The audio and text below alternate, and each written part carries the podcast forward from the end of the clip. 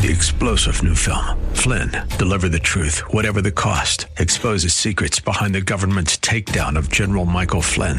Flynn knew what the intel world had been up to. He ordered the first audit of the use of contractors. This set off alarm bells. He told the truth. He was the most dangerous person for Donald Trump to hire. They had to get rid of Flynn. Flynn, deliver the truth, whatever the cost. Available now. Watch it today. Go to salemnow.com. Salemnow.com. And now back to Lifeline with Craig Roberts. We deal with a topic that I think will perhaps go to the heart of so many parents listening here tonight. Let me give you some background. I had a late night telephone call from a friend here not all that long ago. The conversation began like this Hi, Craig. Have you seen my son? Now, his boy occasionally worked for me doing yard projects, repair work around the house. You know, anytime you need a little bit of strong back and brawn to uh, help the old man here out. Good kid and uh, was intelligent and understood, followed directions, so built fences and did all kinds of things. So his dad calls me looking for his son. I said, No, I haven't talked to him in a while. Why? He says, Well, he disappeared two days ago and is not answering his cell phone. As the conversation progressed, I discovered from my friend that this is about the fourth such time in as many months that his son had taken off. All of the previous occasions on marijuana and drug saturated rave weekends. Needless to say, I was shocked. A young man raised in a good solid home, both parents seemingly did all the right things, sent him to all the right schools, took him to church regularly, taught him how to behave and yet, by the time he reached his late teens, something of a switch got turned. And the behavior was all of a sudden not of the young man that any of us knew. That prompted that parent that night, as perhaps you have even queried yourself, to ask the question what did I or what did we do wrong? What do we do now? What do I do now? The issue of prodigal children is something that many parents have been troubled by and may, even as we speak, face. What to do? Joining me now, best selling author, sought after speaker, who in fact leads one of the largest conference ministries in the United States. Phil Waldrep is with us. The book is called Reaching Your Prodigal. What did I do wrong? What do I do now? And Pastor Waldrep, great to have you on the show. Well, thank you. It's my joy to be with you and to talk about something that's very, very dear to my heart. Why so dear to your heart? Is this something that um, you have some close familiarity with? Well, you know, I get asked that a lot, and fortunately, uh, my wife and I have two wonderful daughters who are adults, and they're serving the Lord. So I often tell people I have not walked this journey myself. So people sometimes think that disqualifies me, but before I tell them differently, I say, but let me tell you why it's dear to my heart.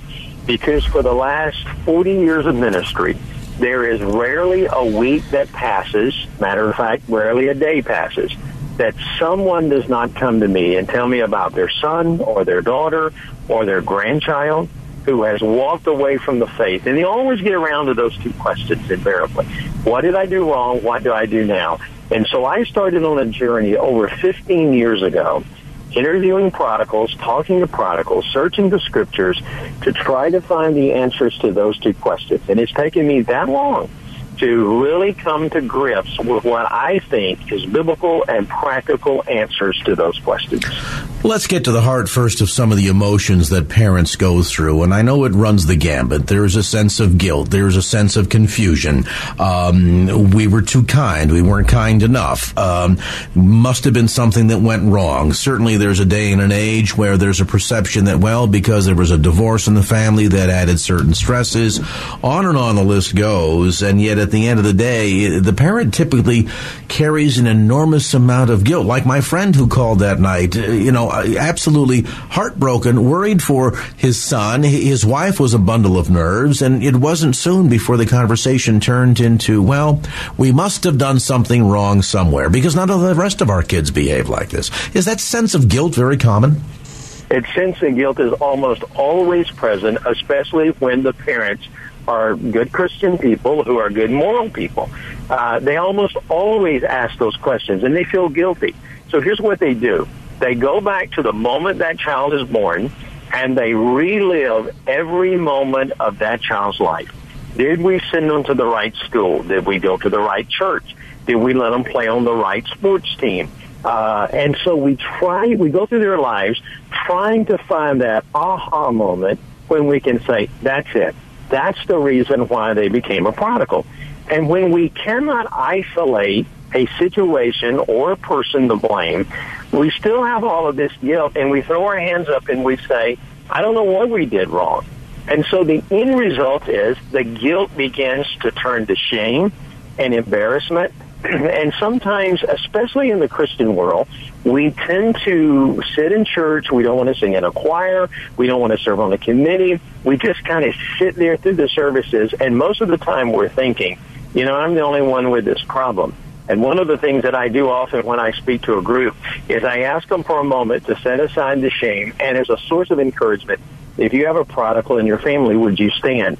And when people start standing, there is this awe moment because we're convinced we're the only one that has that child. But the guilt is common, and I did the research, and I think I found the answer to that question, what do we do wrong?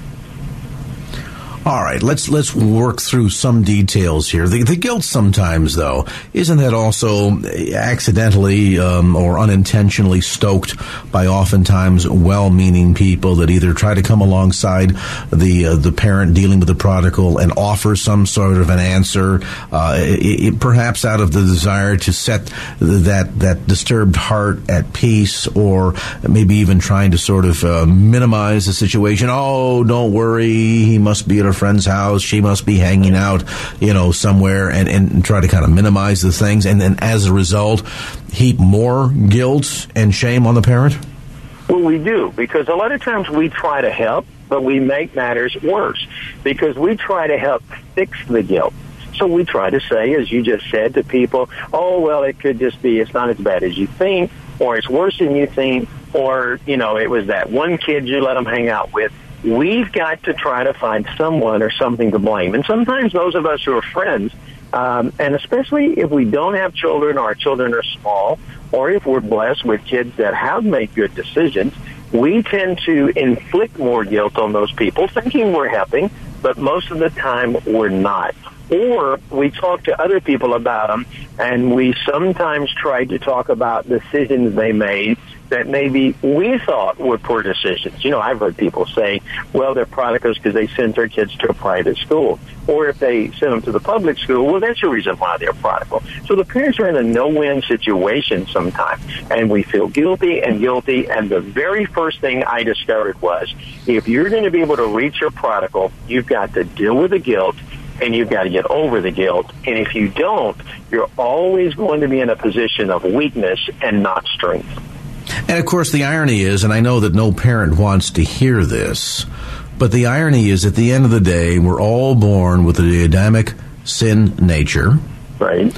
And many of us, I think, even as parents, if we think back to our own childhood and growing up years, had our moments of wandering and questioning and challenging authority and acting out and all of that. Some of us got it out of our systems earlier. Some of us didn't get it out of our systems until our teen years. Some waited until college. we think about it, many cases our stories are not all that dissimilar. And I, I guess it's hard for parents to really grasp the idea, the reality that, you know, we're, we're, we're all uh, in this sin nature prone to this sort of behavior. And so at the end of the day, it has less to do sometimes with uh, parenting skills or whether or not you took time to listen to your child and all of these other uh, angles that oftentimes from a guilt standpoint, we try to soften the blow as opposed to just having to deal, I guess, with just some of the harsh realities of man's sin nature. Right. Here's one of the things that I say to parents. When they ask me that question, what did I do wrong? And I say, you know, I spent years doing the research and I taught with numerous prodigals. I taught with so many prodigals. They were, some of them were, were good moral kids who weren't interested in spiritual things, to every kind of addiction you can imagine, to even one prodigal uh, who I knew well was incarcerated for a very, very serious felony. He'll spend the rest of his life in prison. And one of the things I look at parents and I tell them, you know what the research shows? That in almost every case, not all, but in almost every case where there's a prodigal, the parents did absolutely nothing wrong. I've had prodigals sit and tell me, no, I had great parents. I made the choice to walk away. I made the choice to do what I did. And sometimes they try to, you know, there are those who are immature and try to blame their parents. But there's really nothing they can point to their parents did wrong. And so when people look at me and they often will say, but I believe if you do it right, they always turn out right. Then I look at them and I say, well, let me ask you this question. What did God do wrong with Adam and Eve? Hmm. Or what did Jesus do wrong with Judas? What did God do wrong with the children of Israel? You know, when you go back to Adam and Eve, God did everything right in every sense of the word. He was a perfect father to them. And they made the choice to walk away. And they were in a perfect environment. And so there's nothing you can blame Adam and Eve for. You can say, well, the devil tempted them. But in reality, they were in a perfect environment with a perfect heavenly father who was doing everything perfectly and they chose to walk away. And Judas was with perfect love for over three years, and he still betrayed our Lord. So the fact is, until the Holy Spirit tells us what we did wrong, we must assume we did nothing wrong. And we walk in victory instead of defeat. We don't walk in shame. Because if we do walk in shame, here's what happens. Not only are we defeated and we don't have any joy in our life, but if our prodigal, especially if they have addictive behavior, they can begin to manipulate us as parents. You know, well, mom, I'm in jail again. If you'll just get me out this one time, uh, you know, I'll never get in jail again. Or if you'll just pay my gambling debt, I'll never gamble again. And because we feel guilty, we give in, which is the total opposite of what we need to do with our prodigals. And so I tell parents, uh, until the Lord makes it clear what you've done wrong or until you come to realize the mistake you made. And sometimes as parents, we do make mistakes. I know, for example, a, a man who had an affair and uh, it his wife forgave him, the Lord forgave him, but he never discussed it with his son and that became a source of contention in the heart of his son. That's a case where the father said, wait a minute, I never discussed that with my son. So I always tell in those cases, you sit down and you admit you're wrong, you admit your sin to your, your prodigal, and you ask for their forgiveness. They may not grant it, but you remove the barrier. So there are times when we know we did things wrong and we ought to ask for forgiveness. But until we are aware of it, we must live as though we did nothing wrong and have victory in our hearts so that we cannot be manipulated by other people, by our own prodigals, or by the devil, if you wish. We've got to walk in victory and get over the guilt. That is the most important thing a parent can do. Then you're in a position of being proactive, not reactive, when you have a prodigal. And of course, so often, not only as you point out, Pastor Waldrep, that parents struggle with the pain and the loss, but they then too struggle with the response. Well, what do we do? Do we overlove them? Do we become overprotective? Do we engage in tough love? How about blind love? We'll talk about that as we continue our conversation. Phil Waldrep with us tonight. A look at reaching your prodigal. What did I do wrong? What do I do now? And now back to Lifeline with Craig Roberts. Back to our conversation with best-selling author Pastor Phil Waldrep. We're talking about the prodigal child. Perhaps you have one. Perhaps you're in that unenviable position where you you're dealing with the pain and loss but now the big question is okay how do i move out of this paralysis? How do we respond? And sometimes even within families there are debates about well do we show absolute unconditional love? So if the kid gets arrested do we bail him out of jail? Uh, do we show tough love and let them deal with the consequences of their actions? Where do we strike a balance? And and toward that point Phil, and I know within the book, and maybe you can share them during our conversation tonight, the six principles for getting the prodigal back. But in terms of the response, uh, how parents react to this can either make a bad situation better or make it worse, can it? Well, we can because one of the things that we do, and of course, again, going back to what we were speaking of earlier, if we feel guilty, we're more prone, I think, to make poor decisions and the wrong decisions. Take the matter of unconditional love. Many of us think unconditional love means that anytime that you've got a problem, it's my job to fix your problem or to rescue from the pain of your problem. And that's not unconditional love. Unconditional love says, my love for you is not based on performance. Um, if you're good, I don't love you more. If you're bad, I don't love you less. But love also says, I'm going to do what is best for you. And sometimes removing the pain of the decisions you're making is not what is best for you.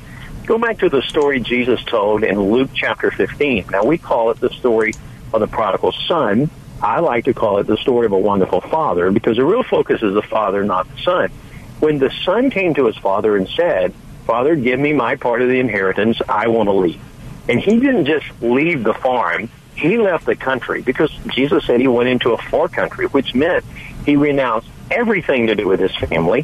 He renounced his faith. He renounced his, uh, you know, his time with the family, any role he had there.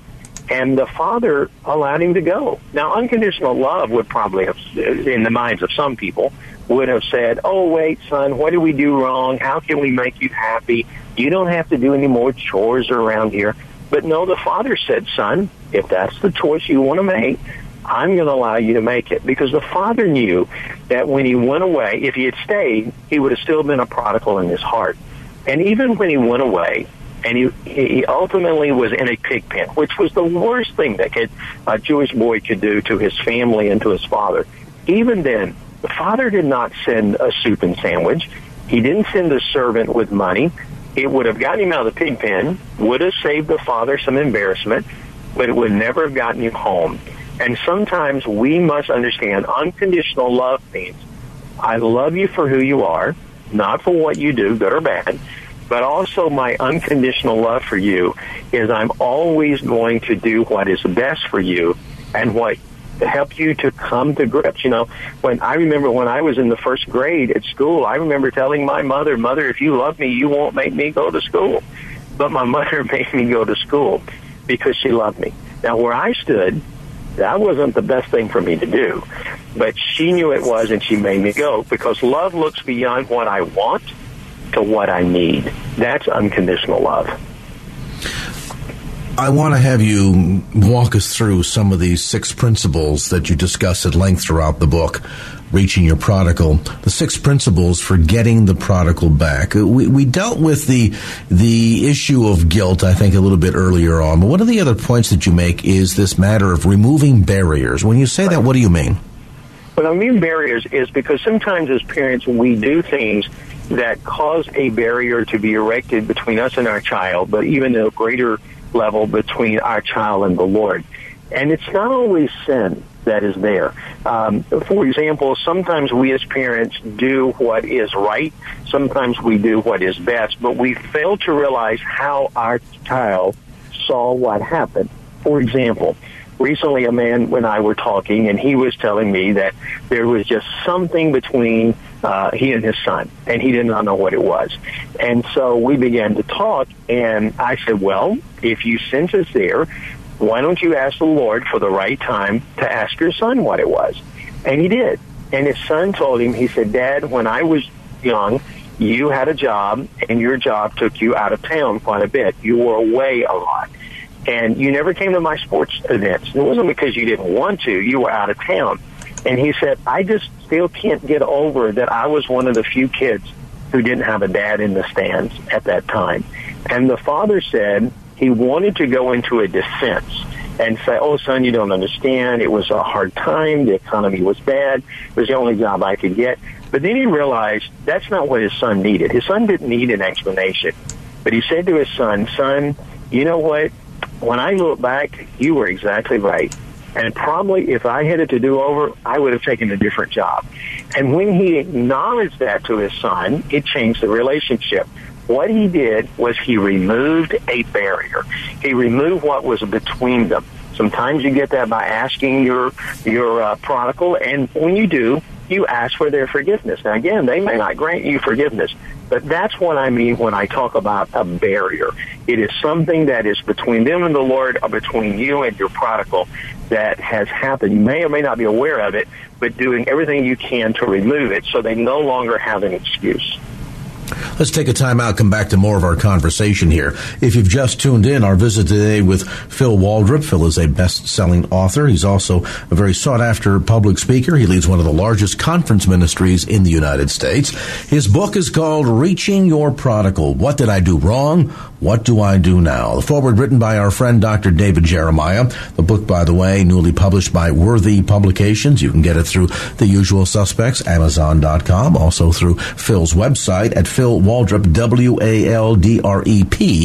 dot org. We'll take a time out. We'll come back to our look at six principles for getting your prodigal back as our conversation with best-selling author Phil Waldrep continues here on KFAX. And now back to Lifeline with Craig Roberts. All right, we are back with best-selling author Phil Waldrep. A look at reaching your prodigal. What did I do wrong, and what do I do now? The book goes into depth. We're just kind of giving you the highlights today of these six principles for getting your prodigal back. And when last we met, we were talking about removing barriers. The other big challenge is, and this is where it gets, I think, a little bit convoluted, um, uh, Phil. And you you sort of addressed this slightly earlier in that we want to extend to the prodigal unconditional love but sometimes we get confused as to what exactly that means. Well, it's true. It, you know, again, it's not based on our performance. But one of the things that I think it's important when you talk about unconditional love for parents to do is I believe unconditional love is a decision we make in our life and in our heart, but we make it long before there's a crisis. You know, when I wrote Reaching Your Prodigal, I told a story of two men who faced a very similar situation. Both men had teenage daughters who became uh, pregnant. They they were expecting ch- children and they weren't married. And both of these men lived in the southeastern United States, where in small rural communities where it's still very frowned on, even culturally, when that happens. And so one father reacted in anger. He got mad, and by his own testimony, he pounded the coffee table and he said, "How could you? You know, I'm a leader in the church. I'm a leader in the community. You've ruined my name." And in his anger, he told his daughter to get her things and get out. Mm. And yet, the man's pastor, six months later, tells the congregation that he and his wife have learned that week that their daughter is a teenage girl and she's going to be an unwed mother. And he talked about how they were embarrassed, they cried a lot, but he looked at his congregation where this other man was sitting and he said, But you know, my wife and I are grateful that our, our daughter has has made the decision to give birth to the child, to give life to the child. We're going to support her. We'll have her rear the chi- uh, child. If necessary, I'll step down as your pastor. But while we are ashamed of what our daughter has done, we're not ashamed she is our daughter. And here are two men, similar situations, two totally different reactions. And both of them thinking they're doing the right thing. But the difference was the pastor and his wife long ago had determined in their hearts that regardless of what their kids did, they were going to love them the same. And so when a crisis came, they responded with unconditional love rather than anger. And I think as parents, when we have children of any age, but especially when we have prodigal children, that's a choice we have to make to say, you know what? I'm never going to disown you. I will love you. I'm not going to rescue you. I'm not going to solve all your problems, and I'm not going to try to fix everything, and I'm not going to do everything you want. But I'm going to love you the same, and I'm never going to disown you. Many parents know the pain of dealing with a prodigal child and will perhaps say to us, Phil, that it's the worst emotional pain, heart pain that they've ever experienced. And oftentimes perhaps would love to just sort of stuff it, avoid it, detour around it. And yet in the book, you talk about the importance of allowing pain of wrong cha- choices. Explain that to me. Well, you know, sometimes what I discovered when I talked to people who are prodigals, and especially prodigals who are making bad choices. You know, there's drug addiction, uh, you know, maybe there's alcohol problems or gambling addictions. They're making bad choices. And as a result, every time they get in trouble, they will usually call their parents and, you know, basically say, come rescue me, come get me out of jail, get me a lawyer. And parents oftentimes will do that thinking they're doing what is best for their child. But we must allow our children to face the consequences of their choices. Um, you know, I, it even goes back to sometimes when children are young, if they get in trouble at school, you know, our tendency is to criticize the teacher. Well, she ought to punish the other kids. Well, in actuality, we're teaching that child your choices don't have consequences. And the same is true when they're adult children, is that we must allow them to face the consequences. Again, the story of the prodigal son uh, in Luke chapter 15, when Jesus told that story, the father allowed his son to leave. He allowed his son to go hungry. He allowed his son to be in the pig pen to the point he wanted to eat what the pigs were eating. Now that's a child at the very point of starvation. Uh, it can't get any worse. And yet the father did not rescue him from the pig pen. He never stopped loving him. He never stopped uh, wanting a relationship with his son, but he had to let his son see you made the choice. You have to face the consequences. Because the father had enough wisdom to know that until the son came to himself, he would never really get his priorities right. And often we rush in as parents to remove the consequences from the lives of our prodigals and they're the very things that God is using to break them and to bring them to a point of repentance. So that's what I mean when I say one of the principles is allowing your child to face the consequences of their decisions. This uh, friend of mine that I spoke of earlier in our conversation tonight uh, suffered a lot from that, and and I described it as constantly putting a pillow under this kid's backside every time he fell. Right. I see. You know, Very the point is going to come when you're constantly protecting, protecting, protecting, and he never feels the blunt force trauma, so to speak, of his actions so that every time he gets into a car accident because he was out drinking and needs the fender repaired, you write the check. Every time he needs to be bailed out, every time he needs an excuse, every time he needs to borrow money, and you're constantly there for him, he is never, ever, ever going to learn that there are consequences to bad or negative actions. Very true. And one of the things that's important to remember, especially if a prodigal is in destructive behavior, if we keep rescuing them, the the behavior gets worse, and ultimately it reaches a point where we cannot rescue them. I mentioned early in our conversation about one of the prodigals that I had a lengthy conversation uh, with was a young man who will be in prison the rest of his life. He acknowledged his parents always rescued him until finally one night he actually took another man's life. Hmm. And of course, when he did, he expected his parents to get the best lawyers and to get him out of prison. And his parents weren't able to do that. And so ultimately, he faced the consequences of his choices. But for him, it was too late to really, I mean, he can get right with the Lord, but he's going to be in prison the rest of his life. And so I encourage parents right now who are listening to us who are facing that very issue, you're going to be amazed when you say no. Your, your prodigal may get angry. They're going to tell you you don't love them. And boy, they're going to try to go the guilt route because they've learned guilt manipulates you if you haven't got the victory over the guilt.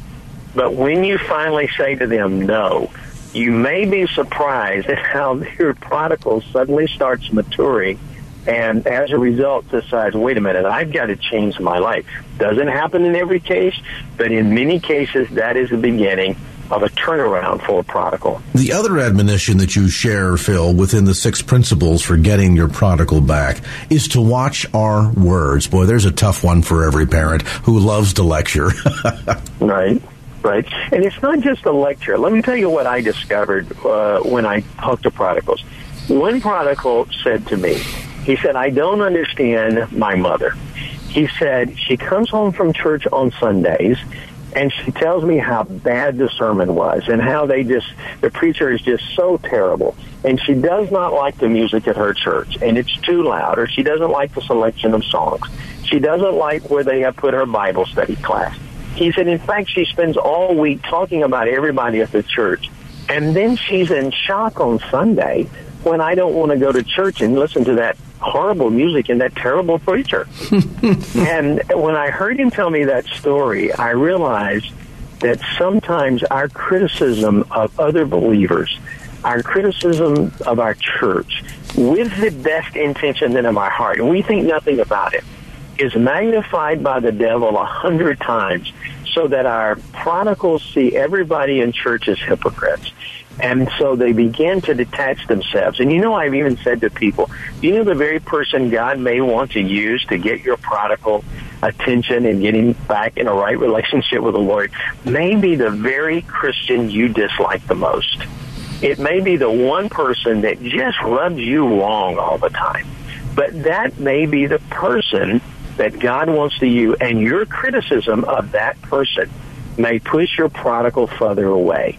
So I think we have to be very guarded about what we say about other believers and even non-believers for that matter.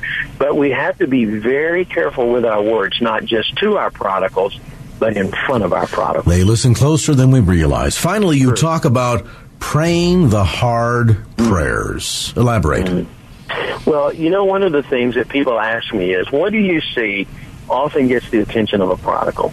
And I discovered there were two things. There are several things that I mentioned in my book, but there's two things that I notice more than others. One is the influence of a friend, someone who comes into their life who has a heart for God. Might be a coworker, might be a neighbor across the road, uh, might be someone who serves on a committee at the school, uh, but someone comes into their life where they have a common interest or common passion and through their friendship, that person who has a heart for God begins to influence them in a positive way.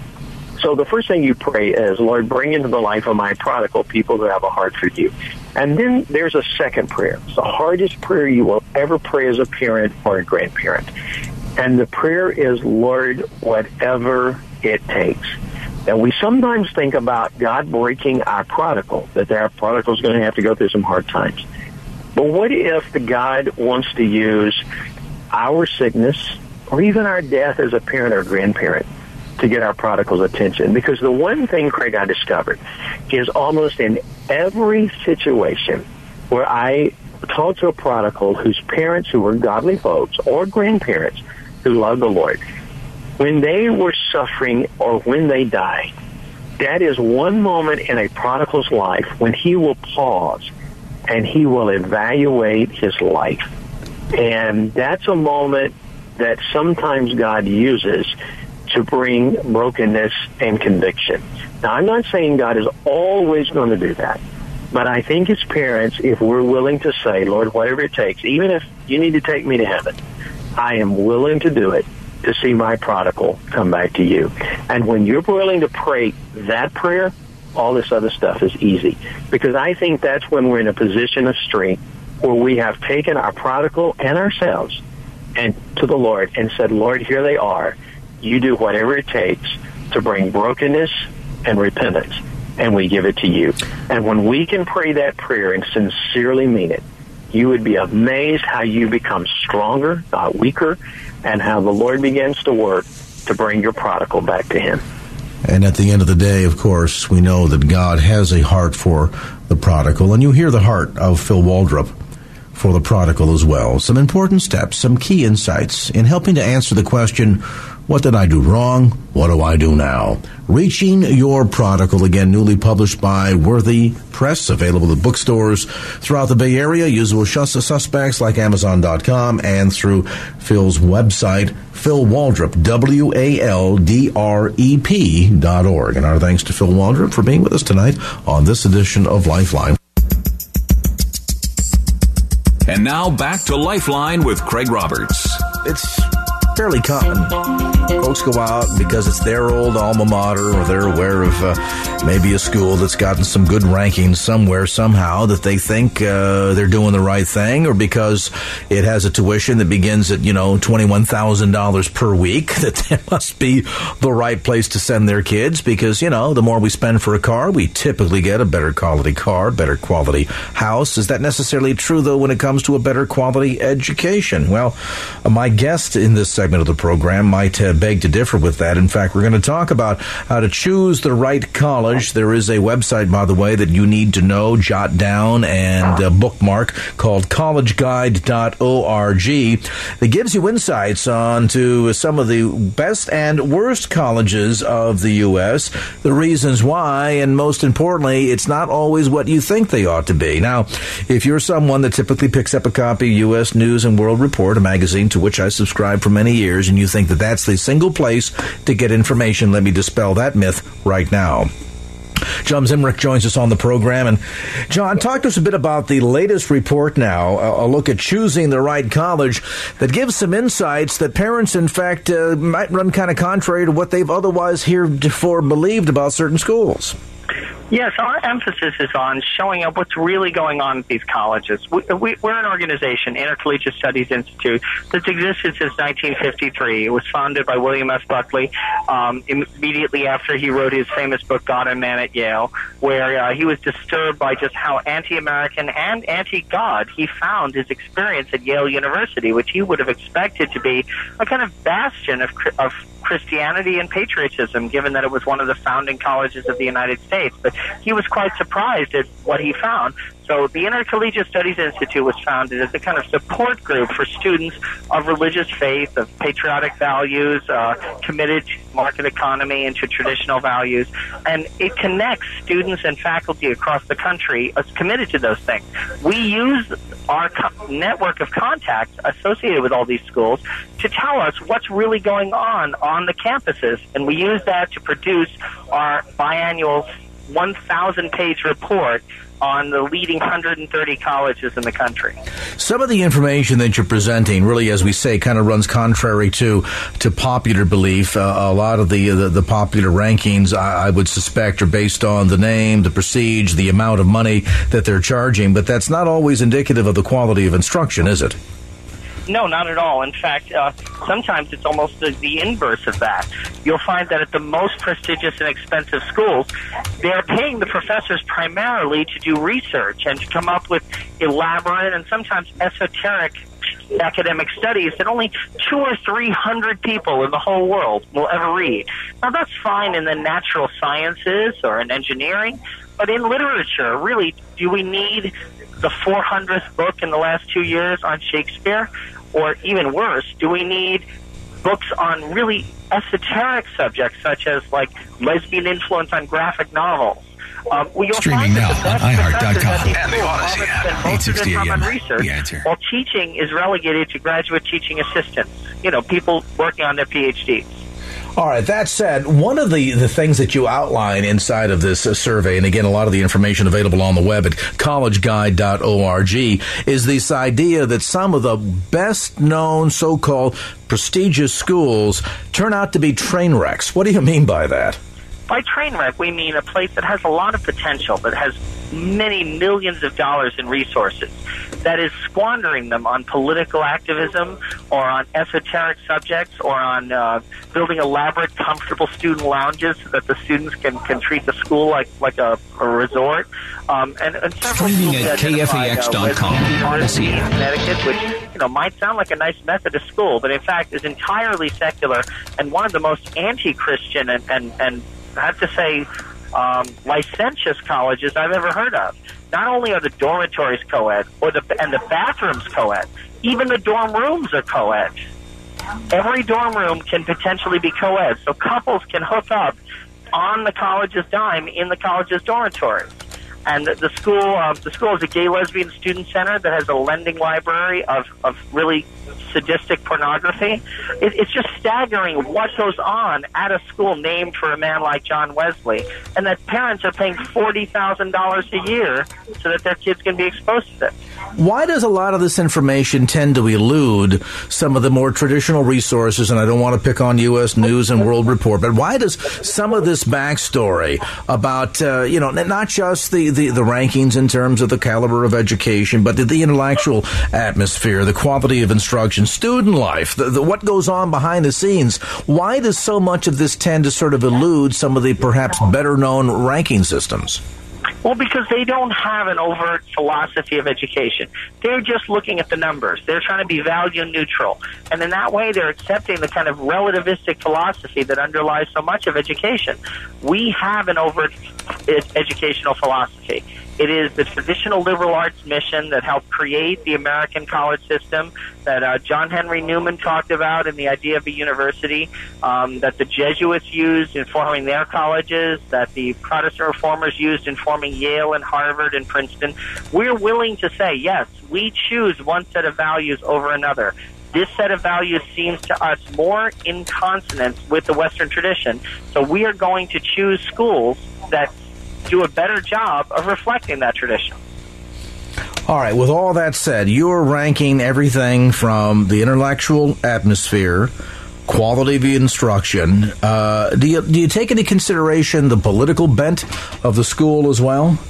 We do. We, we, we look for schools where there is not a uniform, monolithic, typically liberal or feminist or multicultural atmosphere that would make conservative or Christian students feel unwelcome.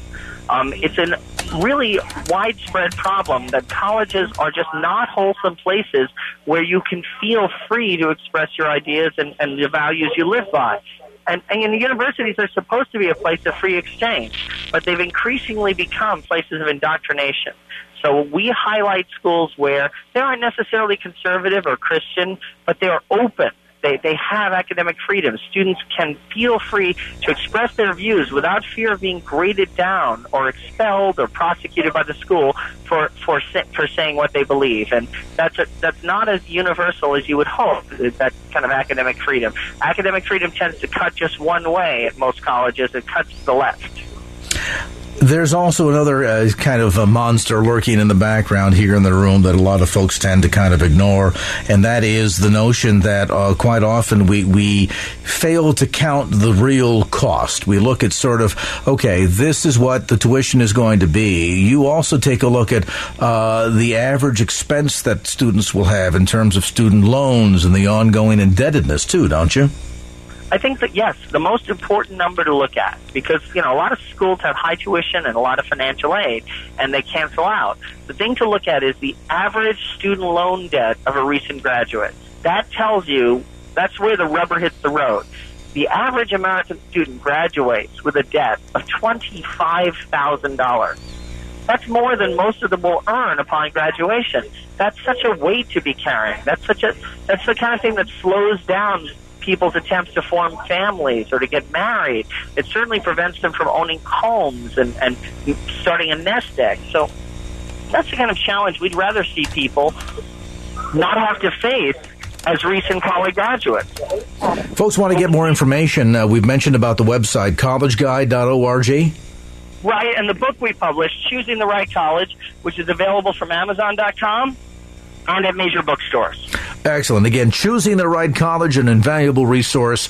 And again, through Amazon.com, the usual suspects as well. Details too on the web at collegeguide.org. And our thanks to John Zmirak for being with us on this edition of Lifeline. Well, that's going to do it for this edition of Lifeline. Thanks so much for being with us. And if there was anything you heard on today's show that you'd like to hear again or share with a friend, grab a copy of the Lifeline podcast. Simply log on to kfax.com. That's kfax.com for the Lifeline podcast. Our producer is Wanda Sanchez. I'm Craig Roberts. Till next time round, remember, just don't keep the faith. Get out there and share it and make it a great evening. So long. Opinions expressed in the preceding program do not necessarily represent the views of the ownership, staff, or management of KFAX. Copyright Salem Communications, all rights reserved.